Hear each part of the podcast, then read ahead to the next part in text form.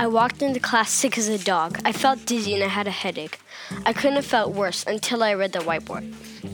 Math test 120 was written in bright red. My heart dropped and a pool of anxiety flowed through me. I had forgotten to study.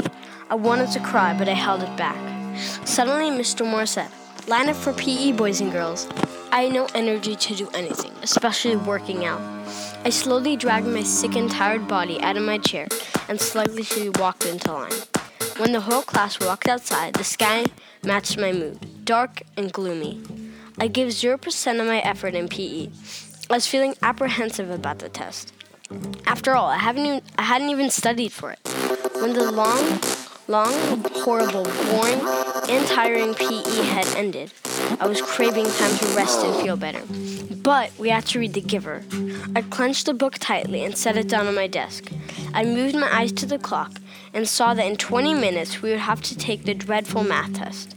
I wasn't doing anything while we were reading The Giver, but gazing at the clock, hoping it would stop moving. I snapped out of my weird trance and focused on my reading.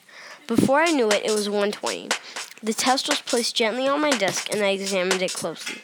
Tests are not my cup of tea. I hate them, I thought. The test was very intricate and complicated. I was sweating 10 buckets as I gripped my pencil tightly and tried my absolute best on the math test. When I finished, I took a sigh of relief and smiled.